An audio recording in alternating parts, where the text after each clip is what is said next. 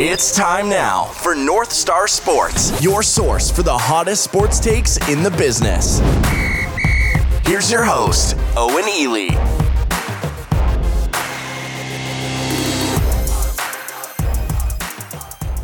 Hello, everyone, and welcome to the Owen Elle Show. I'm your host, Owen Elle. You can follow me on Twitter at Owen Elle MN. You also can follow North Star Sports on Twitter at North Star MIN. Be sure to check out our website at northstarsports.media. And welcome into the show, everyone. We got a great one for you today here on this Monday, August 30th, as we look to recap UFC Fight Night Barboza versus Chikadze. And we will also recap the uh, Tyron Woodley Jake Paul fight. Uh, a very eventful weekend of, uh, of sports. Obviously, it was the last week of the uh, the preseason for for uh, the NFL. Uh, you know that was a little bit interesting. I got to be honest, I did not watch a whole lot of NFL football.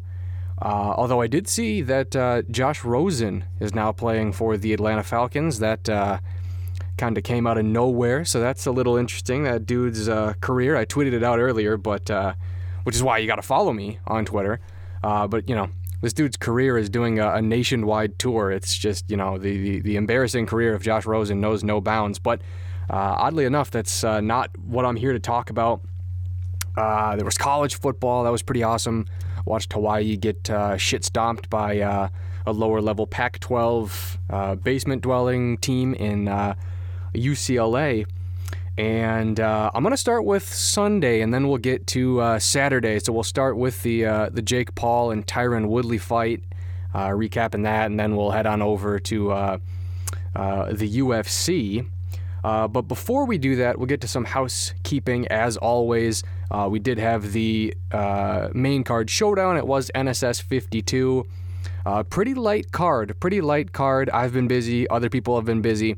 Uh, so we haven't had a whole lot of competitors, uh, but we did have me taking on Cadet. We did give Cadet a title shot.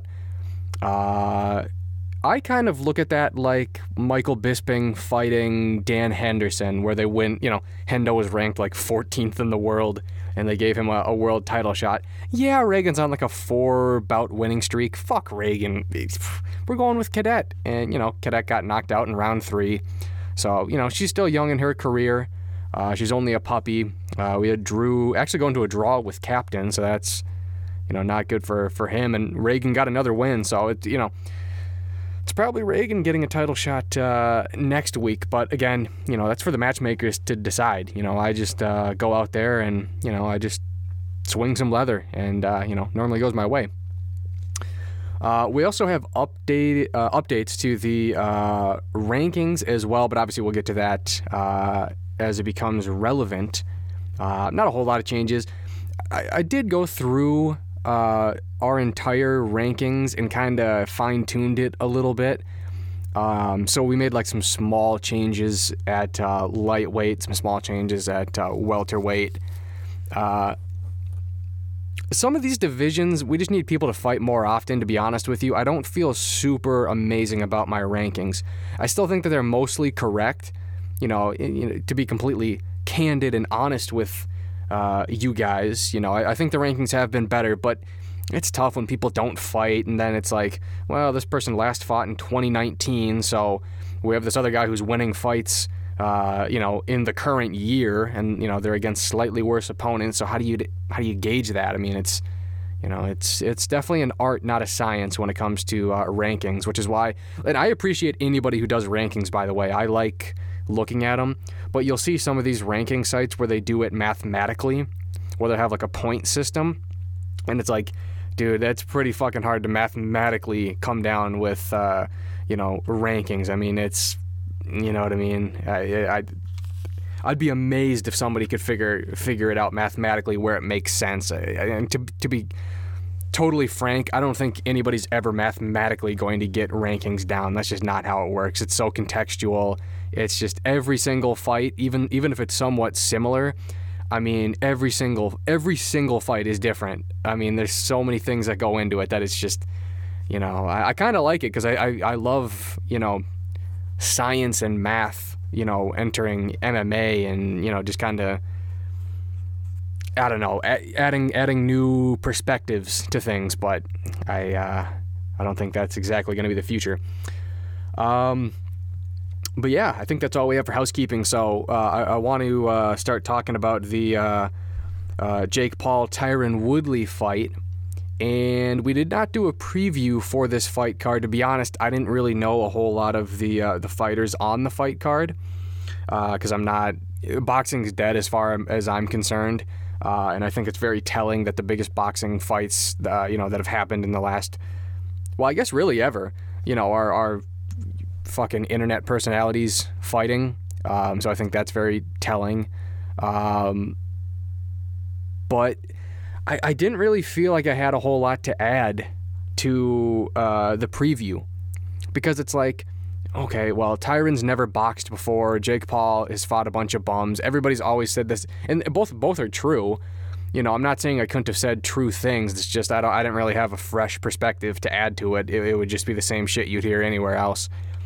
Um, but I got I got to be honest, that was actually a, a pretty enjoyable uh, night of of fights. You know, some of them fucking sucked. Uh, maybe that's a little too harsh. Some of them were, you know, a little lackluster, and you know, some were pretty good. But I gotta say, um, Showtime does it right, and I, I, don't think I really realized that before tonight. Uh, and again, you know, it's it's it, it's speaking more on my ignorance because I'm sure Showtime does this for every Showtime event. You know, I just don't tune in. But uh, man, they really do it right promotionally uh, you know, the, the, lead up to this fight, you know, over like the last week where I've really heavily been consuming, uh, you know, different bits of media. I think they do. I think they do it perfect. I love this the sit down interview that's kind of become iconic uh, with boxing. You know, the the face to face or whatever the fuck they call it. Um, where it's just really stripped down and they just sit face to face. You got an interviewer right in the middle. Uh, I love it. I love it. And um, maybe I maybe I appreciate it more because I watched how Triller fucked it up so badly.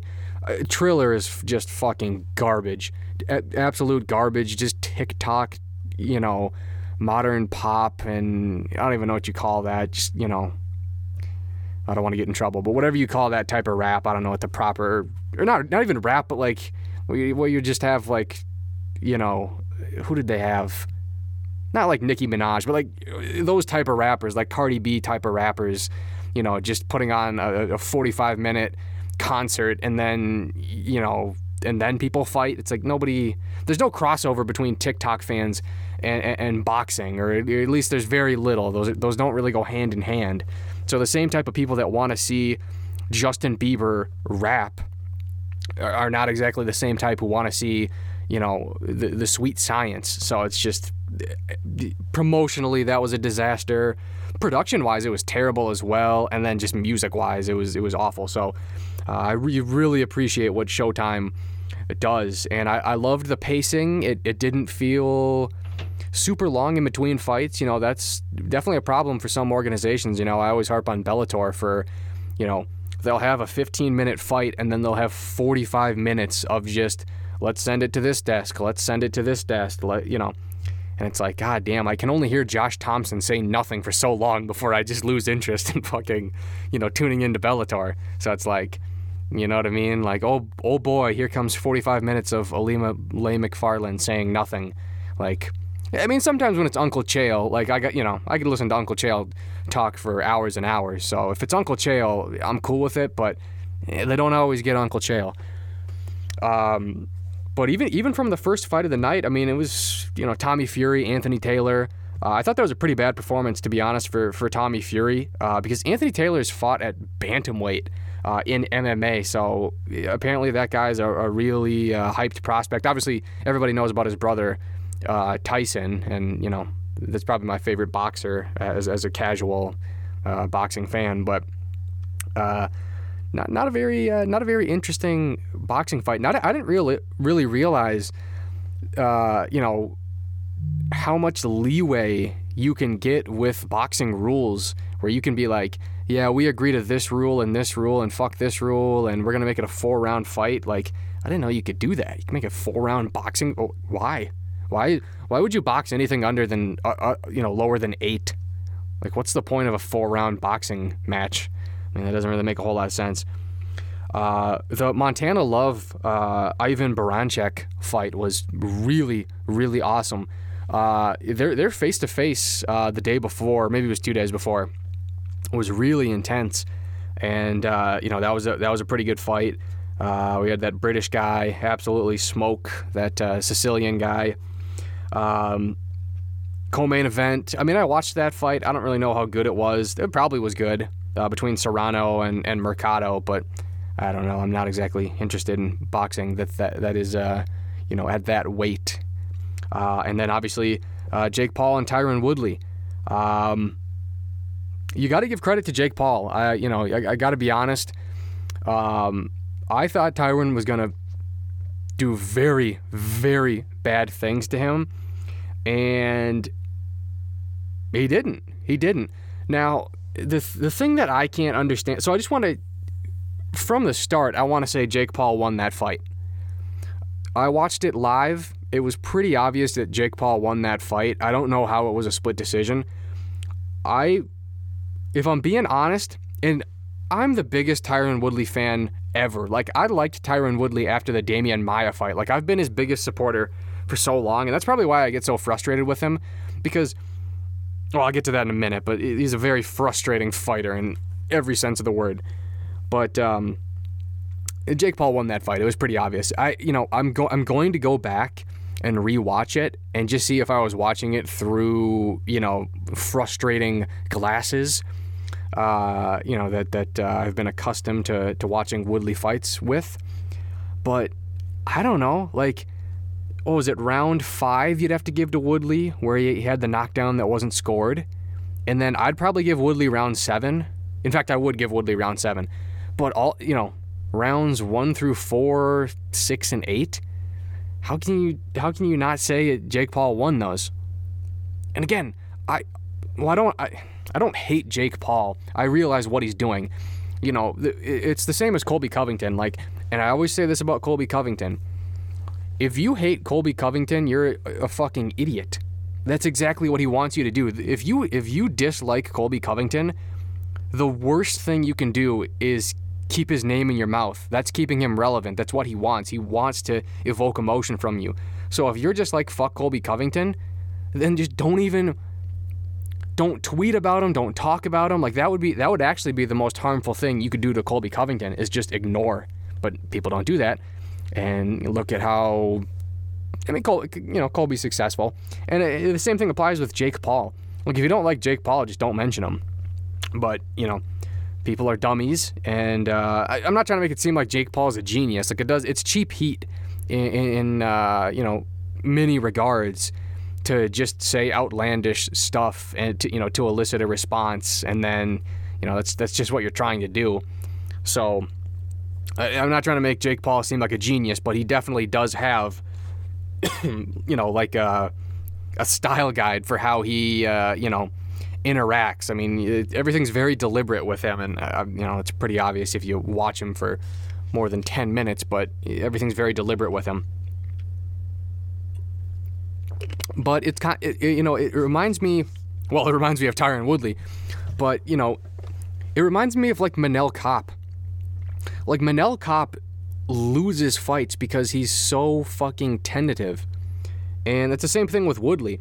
I have no I even right now, I have no doubt in my mind that if Woodley just walked him down, if Woodley when he had him hurt just kept putting on the pressure, Woodley would knock this dude out. I'll I I'll say that forever. Woodley is the is is by far a better fighter than Jake Paul.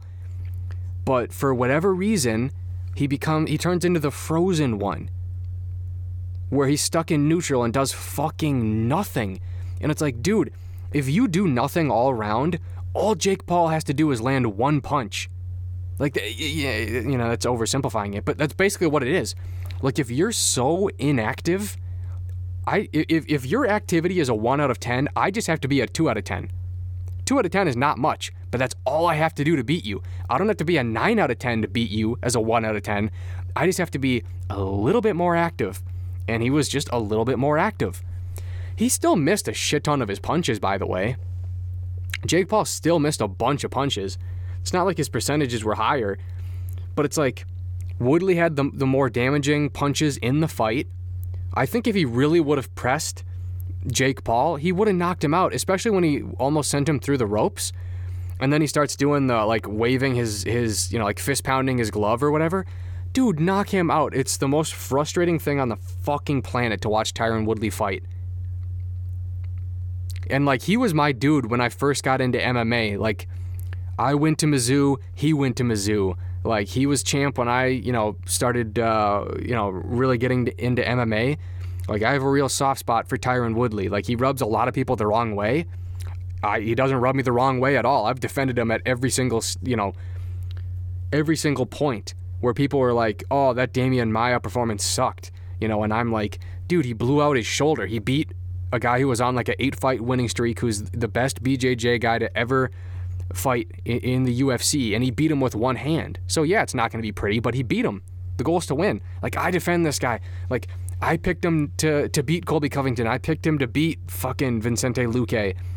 Uh, and at least in the Luque fight, he went out swinging. I'll give him that. He went out swinging. He was stuck in neutral for like 30 seconds, and then he just went out on his shield. But you know, it's pretty fucking hard to finish Vincente Luque, um, who's very underrated as well.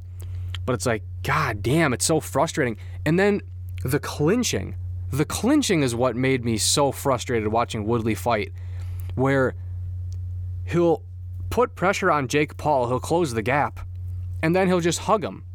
Why the why the fuck are you hugging him? That's what he wants. If he, if if you close the distance, what Jake Paul wants to do is hug you. So why are you willingly clinching with him?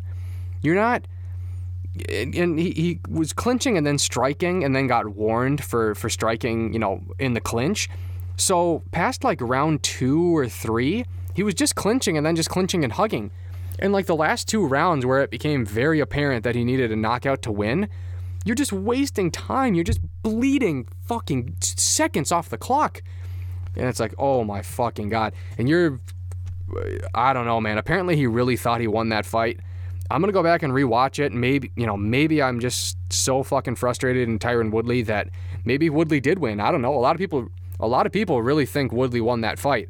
So I don't know. I'm not gonna say that that's the craziest thing in the world, but it's like, god damn, I really don't think so, man. Like he had the bigger moments, but you know what I mean. They score it round by round. Uh, I also think it's bullshit they had two Ohio judges. Like how did how was that allowed? You know what I mean? Like you'll have you'll have like a boxing fight in Japan, and you'll have no Japanese uh, judges. You'll have like you'll have like a Filipino judge. You'll have a British judge, and you'll have like a Nigerian judge, because they're in theory they all should be impartial because it's not you know their own country mate. You know what I mean? Like they're really deliberate about like yeah we don't have any you know it's the whole hometown fucking judging thing. It's like, yeah, we don't have judges from the hometown. You don't have judges from the home state. Why? And then the other one's from Pennsylvania, which I'm not concerned about. But it's like, okay, like, what? no.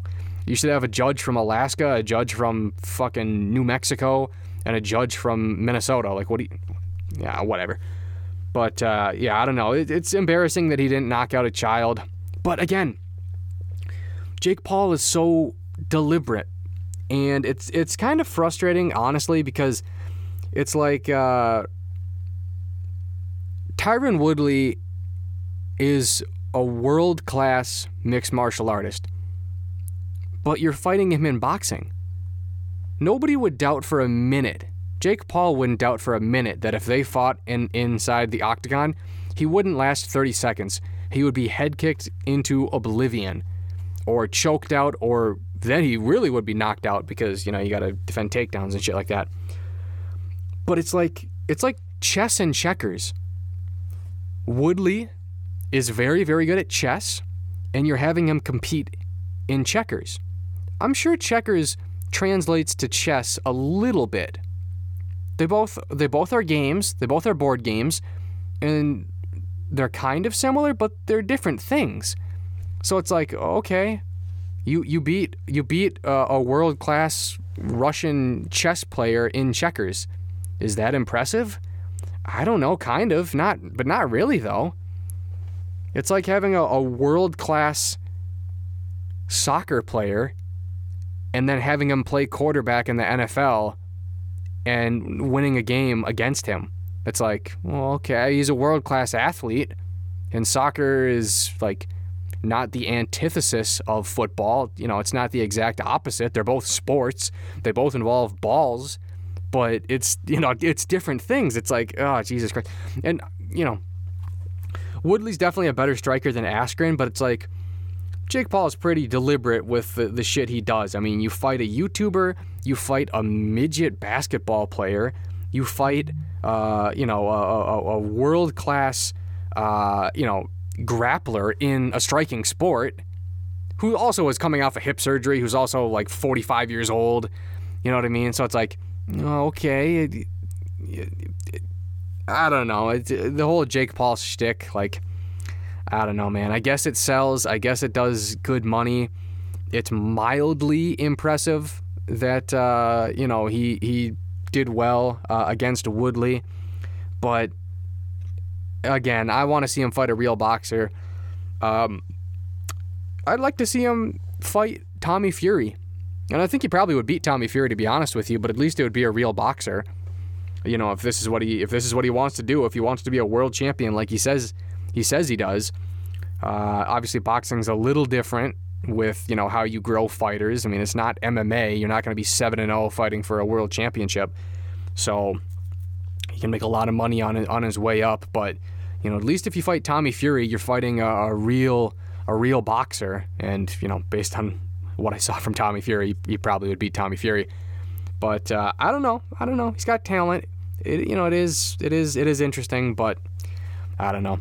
And uh, you know, I just want to say there's no way that him and Woodley are doing a rematch. There's no way. There's no way. Even if he gets the tattoo, they're not doing a rematch. I can promise you this much. It because what what does Jake Paul have to win? He just beat Tyron Woodley. Why would he give him another chance? Why would he extend the hand to him and go, "You know what? Yeah, you're right. That was a little close. How about we how about we run that back? I know I won, and it's always going to say a, a W on the record for the rest of my life, but let's run it back. It's it's the same thing. It's the same principle as like you want to play Xbox with your brother or something, but you only have one controller. So you're like, hey, let's rock paper scissors uh, for the controller, and you win rock paper scissors, and then your brother's like, oh no no, best two out of three. What? No, fuck you. why? So I can give you a chance to win. I just won. Why would I? Why would I? Why would we do best two out of three? There's no need for me to. I'm sure you want that. There's no need for me to do that. And Jake Paul is always on to the next thing. It's always bigger and better things.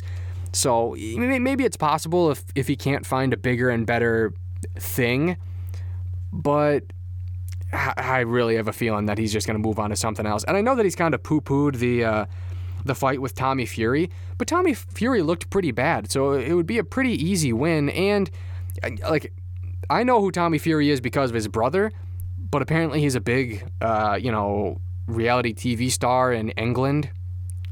Something that I would not be familiar with in the slightest, but he has a big following on social media, and that's honestly at the end of the day, that's a really, really the only thing that matters. So, you already beat Woodley. Tell him to fuck off and go fight a guy who has a very big following, who is a legitimate. Well, you know, he is a full-time professional boxer, so you can say you beat a boxer, and and you know silence the critics in that respect. So and that really doesn't make a whole lot of sense. And um, I don't know for Woodley, it's it's kind of weird as well because like, what do you? Let's assume you don't get the rematch with Jake Paul, which I think is very uh, very fair. What do you do next? You're not, like, I don't think you're gonna go back to the UFC. I don't think they want you. Like, are you gonna go to Bellator? Or are you gonna keep keep boxing? Like, what are you gonna what are you gonna do? Like, you don't have like he is Tyron Woodley, you know what I mean? Like, I'm not saying he's cloutless, but, it, you know, Jake Paul was the A side. It's not like Tyron Woodley's got that much clout to where it's like, boy, I can't wait to see Woodley fight a TikToker. Like, I don't know what he does. He'll do something, but I don't, I don't, I don't really know what it is. So yeah, I think that's just about all I have to say on uh, on that event. You know, overall uh, enjoyable. You know, I really liked it. I, I liked the um, I liked the barstool uh, people being involved. Uh, I thought it was it was interesting, and that's a really fine line to walk as well because like you could be like, "Hey, we're to we're to have like these two guys who we don't know how they got here. You better watch out. They're wild and crazy dudes, man. They're to say some wild shit. Like that could go really wrong where it's like where it feels forced or like really corny or like, you know, like cuz what was it? Like for like the Floyd Mayweather and fucking Logan Paul or whatever his name is uh boxing match like the commentary team they had where it was just like thugged out rappers and like people who are just like yo, whoa, oh my god, fucking epic, whoa. Where it's like, okay, that's fucking cancer. Um, it can go very wrong when you try to get a little goofy with sporting events. You know, like like the UFC with Snoop Dogg. I fucking hate Snoop Dogg. He's the most annoying person on the planet. So when he was doing like, what did he do? The Contender Series or something, or they had him and like Uriah Faber or something. It's like, boy, I can't wait to see Snoop Dogg, a fucking 65 year old grandpa, have some stupid fucking reaction that's gonna go viral. Um, so it, again, it can go very wrong, but I like it. They said some funny shit like Montana Love's got a fucking porn star name, or or that Tommy Fury fucking sucks at boxing and should fucking find a new career or whatever. I really liked it. Brian Custer is really really good at. Uh, being like the the straight guy or whatever whatever you want to call it, like the you know guy who gets everybody's um, ducks in a row. I guess straight guy is more of a radio term, um, but you know, the the overarching host. I liked Ariel Helwani uh, as well. So yeah, I thought it was a, a, pretty a pretty uh, enjoyable broadcast. Nice nice product there from Showtime. All right, let's uh, move on here to uh, the UFC, and uh, yeah, we had uh, Barboza and uh, Chikadze. Obviously, we'll start here in the the main event. We had Giga Chikadze knocking out Edson Barboza in round three. Just a really fun performance. And uh, again, you know, I, I talked about it on the preview show, where you know there's not a whole lot at stake in this fight. It's not a championship fight. It's not a number one contender fight. Neither of these guys are in the top five. It's just really fun. That's not to say it's devoid of purpose but it, it's really more about fun styles. Who's the best striker at featherweight? And man, that was a very impressive performance by Giga Chikadze. He was faster than Edson Barboza, which I didn't think was possible. In fact, I scoffed at that notion when I said it. I scoffed at my own notion on the preview show where I said, well, maybe Giga Chikadze might be faster. And then I was like, wait a minute, hold on. Now that, that's not true. Edson's never going to be slower fuck if I was wrong and right at the same time because I'm arguing with myself. Uh, Chikadze was faster.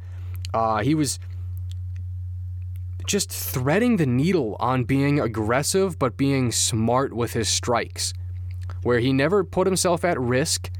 He engaged often. He walked him down, but he ne- he never was reckless with it. It was all very calculated. So, if you can do that against Edson Barboza, you can literally do that against any featherweight. I really believe that. I, I think Giga Chikadze is the best striker in the featherweight division. And uh, I know that might sound a little crazy because Max Max Holloway is a featherweight, but I think, and it's not even it's, it's not splitting hairs, but I think if you say Max Holloway is the best puncher, the best boxer in the featherweight division, no argument from me. I think that's correct. But striking is everything. Striking is is knees, elbows, punches, and most importantly, uh, especially in the case of uh, Giga, the kicks. So best boxer, 100% Max Holloway. Best striker, with the ability to throw anything you can throw. It's pretty hard to say it's not Giga Chikadze. If you still wanted to say Max Holloway, I wouldn't say you're wrong you know, because I think it's fair where, you know, you could be like, well, Holloway's fought against tougher opponents and, and Giga hasn't fought a, a top five guy yet. I think that's fair. You know, if you want to wait until Giga's fought somebody who's really, really up there, fair enough. But I think, not that I've seen enough from, from Giga, I'd love to see a lot more. Uh, but man, his, his striking is fucking phenomenal. Very, very impressive performance. And, um, I don't know, somebody's to have to get active in that featherweight division. I got, you know, it's a lot of people who are stuck in the mud who don't like fighting. Brian Ortega's fought. Now I understand he's fighting for the title, which is complete horseshit. but he's fought like once in the last three years. The Korean Zombie is somewhat active. Zabit is fucking damn near retired at this point. Yair is damn near retired at this point. Calvin Kattar is damn near retired from the ass whooping that Max Holloway put on him. Josh Emmett should be returning kind of soon, right? Because he, cause he had that torn ACL or something in the fight against uh, Shane Burgos, I want to say. Uh, but that that feels like it was a long time ago. So Josh Emmett should probably be coming back at some point. But I actually think the inactivity at featherweight is going to work in the favor of Giga. It's going to work against him in the sense that a lot of potential matchups are going to be off the off the board because if people aren't fighting, then they're not options. But Giga's active, so you could you could see him jump over a bunch of fucking people, you know, in, in the rankings where it's like, okay, uh, Zabit says no, Yair says no, Calvin Kattar says no. Okay, now you're fighting the number three guy, the Korean zombie. You know what I mean? Because nobody else would say yes, so they have to find somebody. Or I guess they don't. I guess, you know, worst case scenario, they, they find nobody, but I, I have a hard time believing that. So, uh, you know, I think it's uh, I think Giga's looking up. I think, you know, you win on a on a main event, you're a main event fighter from this point out, or or you know co-main or, or featured bout on a pay per view. But big things come when you win fucking you know main events. That's how that's how that works. So. Uh, Giga's is definitely somebody to watch out for uh, in this division. Uh, in the uh, co-main event, we had uh, Bryan Battle uh, submitting Gilbert Urbina in round two via a rear naked choke to become the middleweight ultimate fighter. Uh, pretty resilient performance there from Bryan Battle. Definitely was not going his way in the first round, was getting swarmed by Gilbert Urbina, but composed himself, really turned it around before the first bell, which is impressive. You know, to have uh, mid-round adjustments, or you know, to at least you know stop getting your ass beat uh, mid-round, and then uh, you know kind of got on him with the striking and, and took him to the ground and choked him out. So you know that was a that was a very fun performance from from Bryan Battle. Really really showed a lot, and uh, you know a really awesome story. I mean he was the last pick in the uh, in in the well I guess the draft. So you know another Kelvin Gastelum like story, and uh, also was a guy who was like 400 pounds or something, 350 pounds. So a uh, pretty uh, pretty interesting guy. And then for Gilbert Urbina, I mean, he continues the um, the, the, the curse of the Urbina family. I mean, uh, Hector Urbina lost on the Ultimate Fighter. Uh, I don't even think he won a single fight. I don't think uh, Elias won a fight on the Ultimate Fighter. Uh, at least Gilbert won a fight, but uh, comes up short. So 0 for 3 for the Urbina family. So I don't know. You know, that's uh, that's quite some. That's, that's quite the curse there. Uh, in the uh, the featured bout, we had Ricky Turcios winning a split decision over Brady Hiestand uh, to win the uh, the bantamweight uh, portion of the Ultimate Fighter. Um, close fight, close fight. Uh, you know, it was it was very similar to a lot of Brady's other fights during the season, where you know he, he he makes it close, and, and you know he, he he won up to that point, but he does get hit a lot. He gets hit a lot. You can really tell he's a 22 year old fighter, and you know somebody like Ricky Turcios who has twice the uh, experience as Hiestand someone who fought on the contender series, so basically sniffing the door of uh, of the Ultimate Fighter or of uh, of the UFC. You know that was uh, a good performance. Uh, I don't think Brady's going to get signed to the UFC because a lot of times, even if you lose in the Ultimate Fighter finale, you're, you're going to get your shot in the UFC. Uh, you know, you even you even see that with guys who don't even make the finale. I mean, fucking Andre Michael Gilmore got signed to the fucking UFC to fight Andre Petroski, so anything's possible. But I, I, think that's maybe somebody you look to do a developmental deal with and just stick him in LFA or or something because uh, he needs a little more seasoning. It, you know it it actually might be the best thing to happen to Brady that he didn't win the Ultimate Fighter because you you see it with like young fighters. It's very very very hard to grow in the UFC. I mean, look at Sage Northcutt, look at Paige VanZant. Uh, you know, there's so many fighters who come in young and just fucking flame out. So, you know, obviously it sucks to lose. I'm, I'm sure he would, you know, much prefer to, to actually win. But, you know, it, it might be a silver lining. There might be a silver lining to, to Brady losing. And then for Ricky Turcios, uh, good for him. Interesting story. Uh, you know, on, on, a pretty boring season of The Ultimate Fighter. Uh, you know, if I got to be honest. Uh, but I don't know. I, I'm not.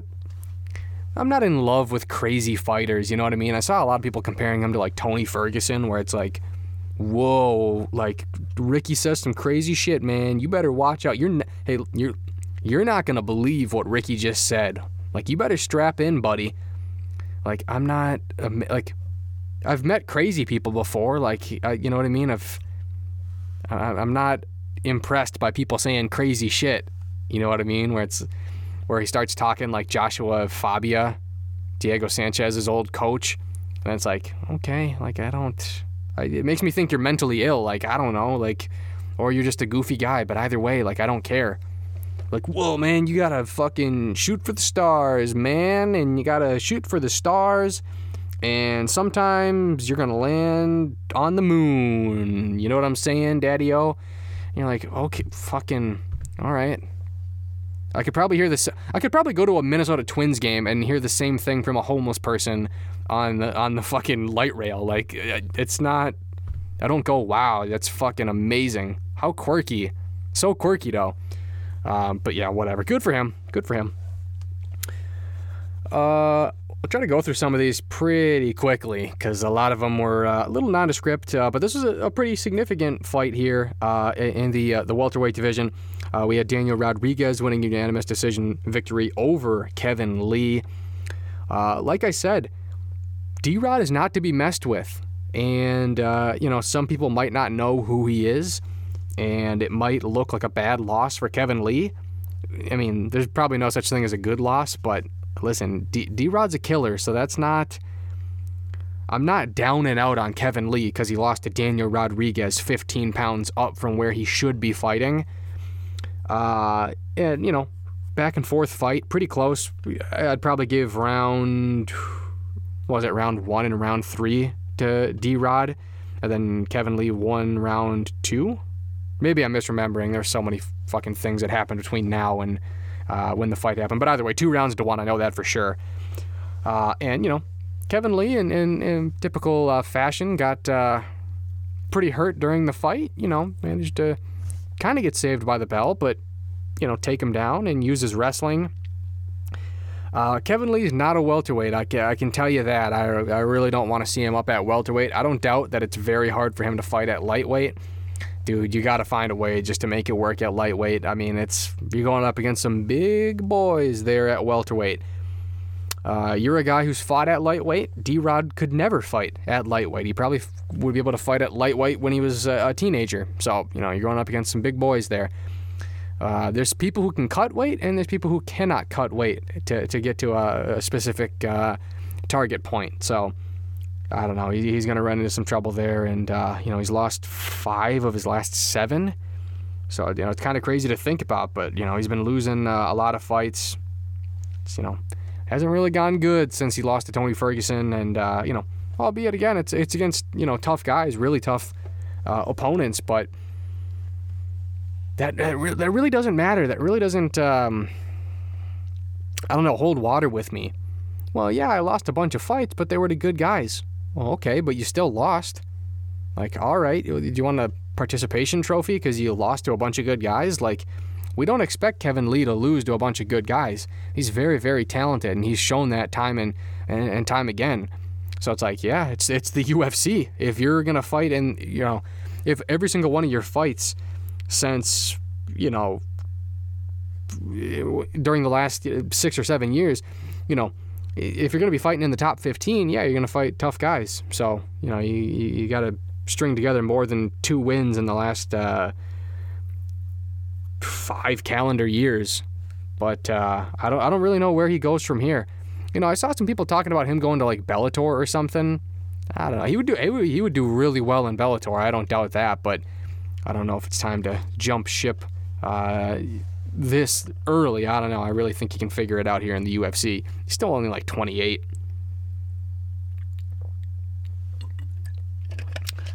And then for Daniel Rodriguez, I mean that's that's a good win. That should get him in the rankings. Uh, that's definitely a name people are gonna know. You know, this is kind of a guy who's just been active. He fights whenever the UFC tells him to fight, and uh, you know this is his first real test, and he, he definitely passed it in flying colors. You know, could work on his takedown defense a little, a little more, but you know he, stuffed a handful of them. So, uh, and his striking's good, and and he, and he carries power, and you know he's not not the tallest guy, but he, he's kind of lanky as well. So you know, I, I think uh, D Rod is gonna be going places in the next uh, calendar year because he's just so fucking active. Uh, speaking of changes to the rankings, uh, let's take a look here at welterweight, and uh, we did put Daniel Rodriguez in the rankings.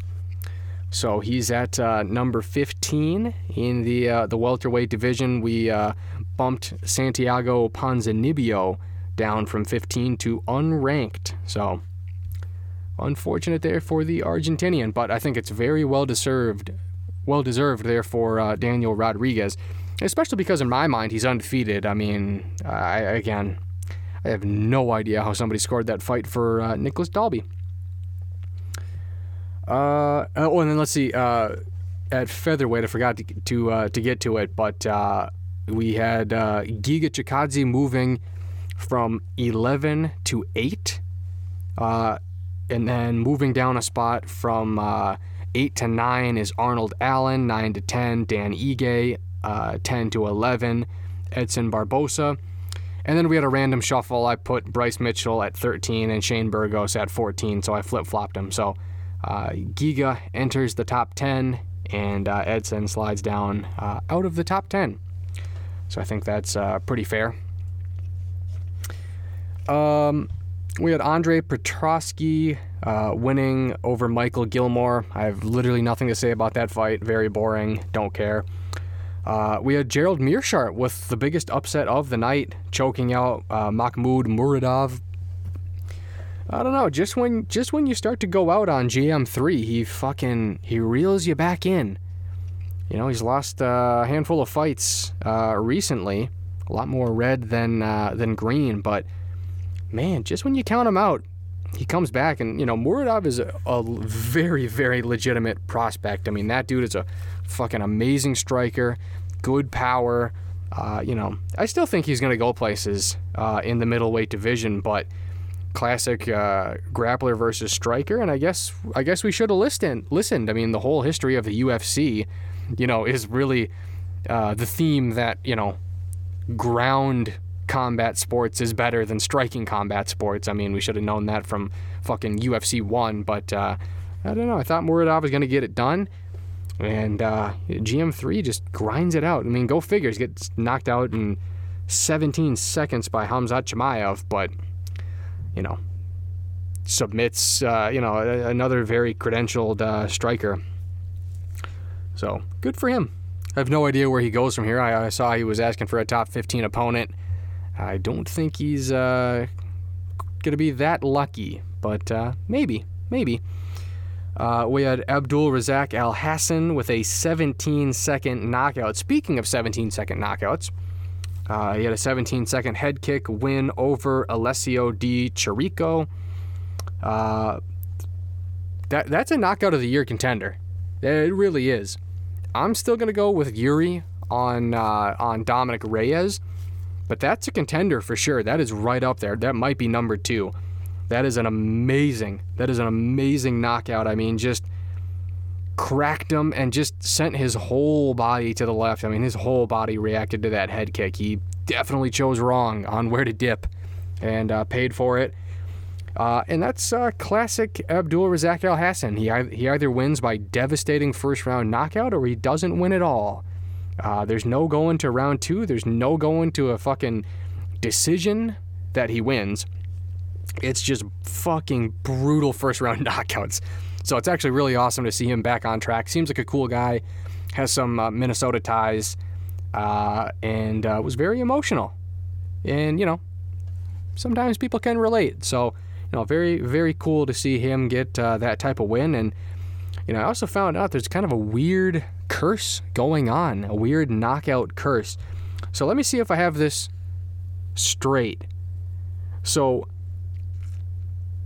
Joaquin Buckley has an insane knockout win over Impa Kasanganay. And then in Joaquin Buckley's next fight, he gets brutally knocked out by Alessio Di Chirico with a head kick. And now Alessio Di Chirico gets fucking potentially the, the knockout of the year done uh, towards him by Abdul Razak Alhassan. So it's kind of like that movie. Ah, fuck, what do you call it? It was so big my senior or junior year of high school. Uh, like The Following or something, where, uh, what is it? Like you. Oh, what is it?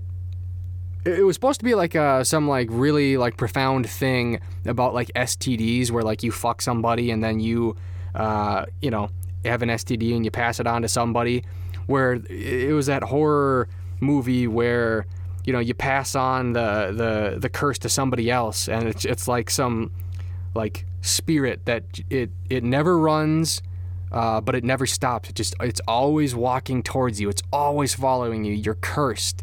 And until you pass it on to somebody else, uh, actually, in the movie, you might have passed it on to somebody else by having sex with them. So actually, it might be actually if that's the case, that's a pretty on the on the nose fucking metaphor or, or, or whatever they're trying to put on there. But it's kind of like that. We're like, I'm scared for uh, Abdul Razak Alhassan. Like he's he's got the bad juju now. He's got he's got the curse on him. I mean, I don't know. So whoever he fights next, I mean, shit. I don't know. He's gonna get he's gonna get flatlined in his next fight. So I don't know. You live you live and die by shit like that. Uh, but yeah, that's spooky.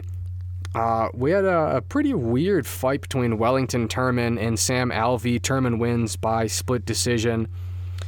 Uh, yeah, Sam Alvey not smiling after that one. Not smiling after that one. Uh, Turman got deduct, deducted uh, two points for uh, kicking him in the, or actually, no, not kicking him in the nuts, uh, poking him in the eyes.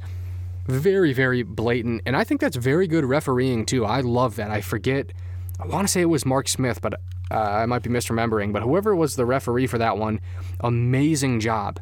So I think he gave him he gave him two warnings throughout the fight, like two stopping stopping the action and warning him about eye pokes because and, and, as a fighter you have to be under you have to have your weapons under control and his I mean he looked like Jon Jones out there with his fucking hands sprawled out you know right in, right in his uh, you know six inches in front of Alvey's face the entire fight and then he takes a point and then 15 seconds later pokes him in the eye again takes another point I like that. I, I love that. I mean, you can't be doing shit like that. So taking away two points, uh, I thought that was uh, very, very fair. Uh, and you know, Sam Alvey was mad because he thought he won the fight, but he lost every single round. So even even if you deduct two points, that's still a win for uh, Wellington Turman. Uh, so I, I, don't have an issue uh, with it. Obviously, I can't score at a split decision because whatever my card is is whatever it is. But that would have been I mean, shit, how do you even how do you even score that? What is it? 18, 18, 28, 27, I guess would be the score. I would have scored that 28, 27 for uh, for Wellington Turman, uh, who looked re- he looked really good once he started getting pissed. Like the last minute of the fight, where he was getting pissed and walking him down. Ah, he looked pretty good. If he goes to that Terminator style of, of fighting from time to time, ah, he might have some success. Look, you know, he's a big boy. He looks like he punches hard and uh, you know, interesting, uh, interesting fight. Uh, we had Dustin Jacoby knocking out Darren Stewart with a standing TKO uh, in round one. I don't really have a whole lot to say about that fight, to be honest with you. Both of those guys. I mean, Stewart's probably getting cut, and Dustin Jacoby is racking up some wins, but you know, we, we need to see you know uh, tougher uh, competition. But you know, looks promising. Obviously, a good striker. Uh, but the big thing from that fight that I took away uh, from it, uh, that a lot of people kind of made a big deal about, is, you know, standing TKOs are perfectly legit. I mean, you don't have to be unconscious for a fight to be stopped. You know, it's it's. I, to be honest with you, and it's kind of weird to say this because it should be. uh, situation by situation.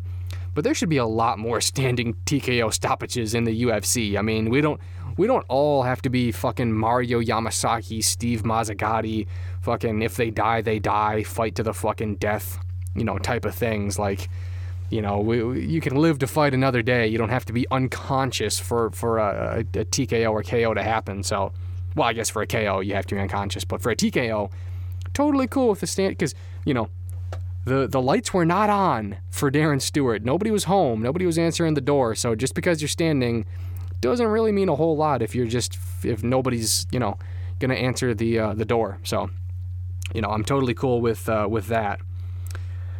Uh, we had a pretty good fight between J.J. Aldrich and uh, Vanessa Demopoulos. Aldrich won via unanimous decision. Good fight. Uh, really showcased uh, uh, her her striking. I didn't know she was that good of a striker. I like the game plan. I like taking her down, just uh, kind of establish dominance, and you know, kind of throw a, a wrench in uh, Demopoulos' head. Uh, for, for maybe what she thought was going to happen in that fight. And Demopoulos has no business being in the UFC and uh, will probably be cut. Uh, we had Pat Sabatini winning in round one via a submission uh, by heel hook against Jamall Emmers. Uh, that's the, the that should be a case study for why you don't fuck with heel hooks. I, I'll I'll never know why anybody fucks with heel hooks. The second Pat Sabatini started going for a heel hook and Jamall Emmer started going for a toe hold, I knew the fight was over. I knew it was over. That's just you don't you don't do that. That's somebody that, that that's trying to that's you're staring down the barrel of a tank with a squirt gun and, trying to beat a tank with a squirt gun. It's like, okay, toe hold, fucking schmo hold. I don't, you know, nobody cares about that. Uh, I care more about the fucking heel hook. And like, oh, I, it, I have a tough time watching shit like that because it's just heel hooks. There's no progression on a heel hook. It's I'm working on a heel hook. Everything's fine, totally cool. Um, totally cool, totally fine. And then catastrophic knee injury, out for 18 months. Like that's how it goes. Like there's no, like because we've seen people tap from heel hooks where they didn't even like they were just going for a heel hook or you know maybe they were in the early stages of a heel hook, but they were smart enough to realize like, yeah, if I let this go another five or 10 seconds. Uh, I'm not going to be able to fight or make money for the next 12 to 18 months uh, because I'm going to be rehabbing, you know, my entire fucking leg. And, uh, you know, Jamall Emmers probably f- broke everything in his knee, so probably should have tapped. I would just, if somebody went for my, if somebody went for a heel hook, I'd just tap immediately. I mean, there's no, there's no point, and that, that's how scary it is.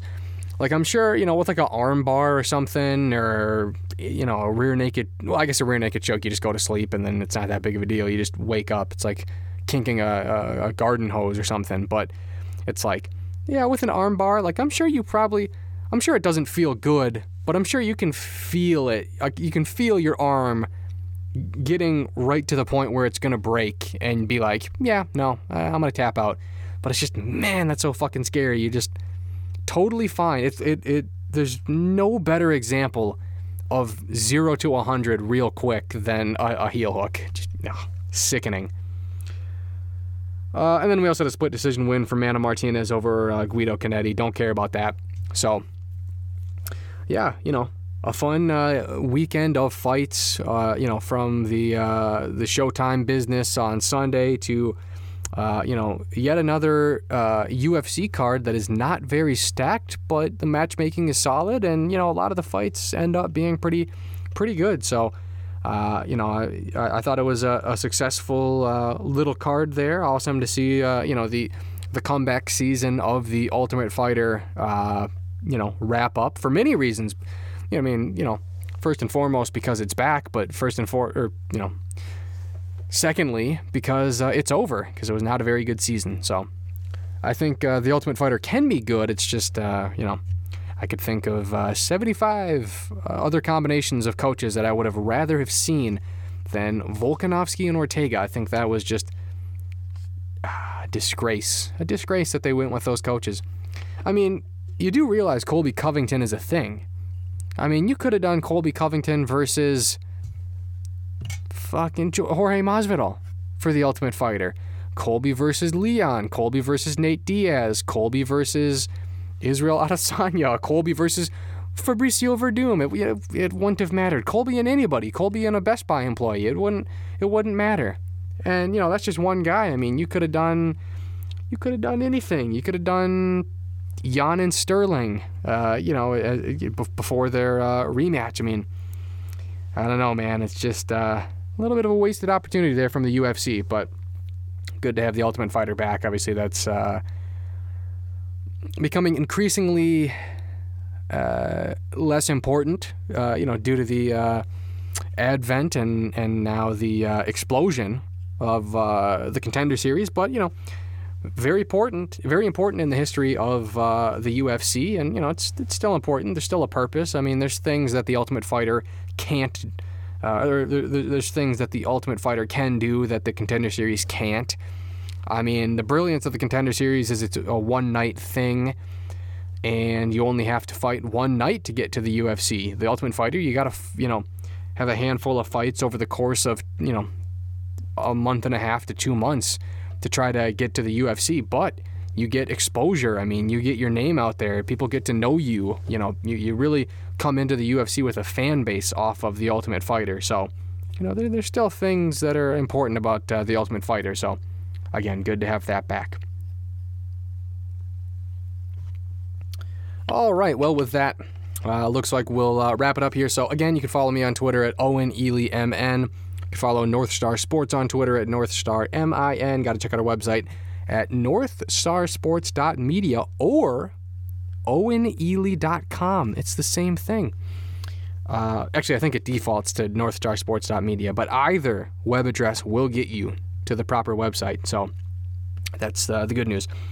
Uh, we'll probably be back. Well, let's see here. Is it Monday? This is not good radio. Uh, we'll probably be back on Wednesday, I want to say, and we'll do the uh, the preview show for whatever the fuck is next. I don't even know what's next for the UFC, but whatever is next, we will have the preview show on Wednesday. So, with that, thanks for tuning in, everybody.